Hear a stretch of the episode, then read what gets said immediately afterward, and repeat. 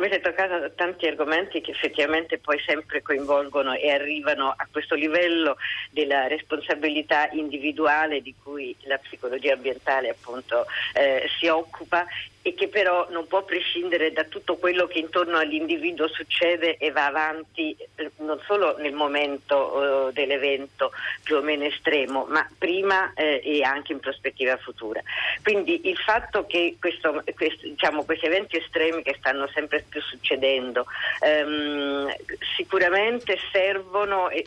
perché le persone eh, si accorgano più quotidianamente di avere intorno un ambiente fisico quotidiano che sicuramente sempre eh, è importante e incide su quello che loro fanno, possono fare, sul benessere eh, individuale, come spesso si dice. Ehm, però eh, il punto appunto è che questa, le, se l'evento estremo può servire a allarmare le persone, addirittura a terrorizzarle, il problema del rischio, eccetera, eccetera, eh, in realtà eh,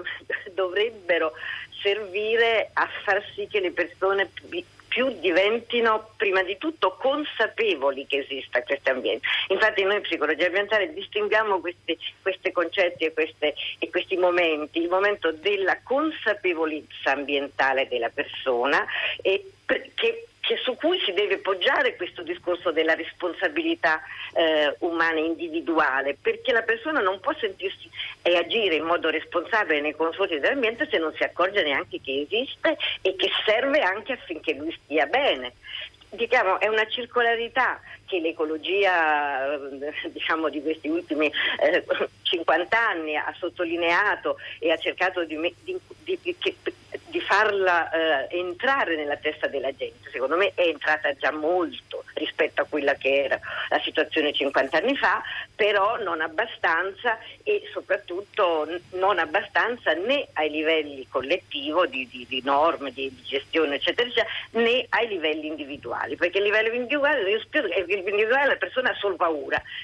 pensa solo al rischio, alla paura, a difendersi, eh, no, deve muoversi in una direzione di, diciamo, di, eh, di, mh, mm, di, prendersi cura di questo ambiente quotidiano, la manutenzione. Per esempio, ecco sentito, appunto perché Maria eh, Bonner, eh, mi perdoni se la interrompo, ma lo eh. chiedo proprio alla psicologa, il passaggio eh. mentale da il gesto magari di non riempire uno scantinato di vecchio mobilio perché poi quello può costituire un problema in caso di allagamento e, e, e, e l'alluvione, il rischio alluvione, è,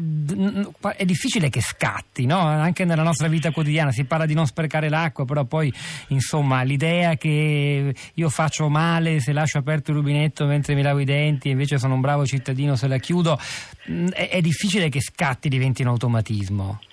Sì, esatto, eh, però è, è, proprio quello che, che, che in questo diciamo, andamento de, de, de, ecologico degli ambienti ecologici che ha subito un'accelerazione di, nei processi che sono diventati sempre più pericolosi ed estremi, ehm, ha, tende a non avere corrispondenza nella, nella, consapevolezza delle persone che queste cose possono succedere, succedono e quindi in quella che eh, viene chiamata eh, diciamo, scelte di, mh, mm, di mitigazione di questi, di questi eventi, cioè le persone devono per esempio pensare di più che possono succedere e cosa può succedere se uno abita in uno scantinato anche in relazione a tutto quello che succede intorno eh, a questo scantinato fisicamente eccetera eccetera e essere più attente a certe scelte. Certo la persona individuale poi più di tanto non può fare, però sicuramente c'è un livello quotidiano minimo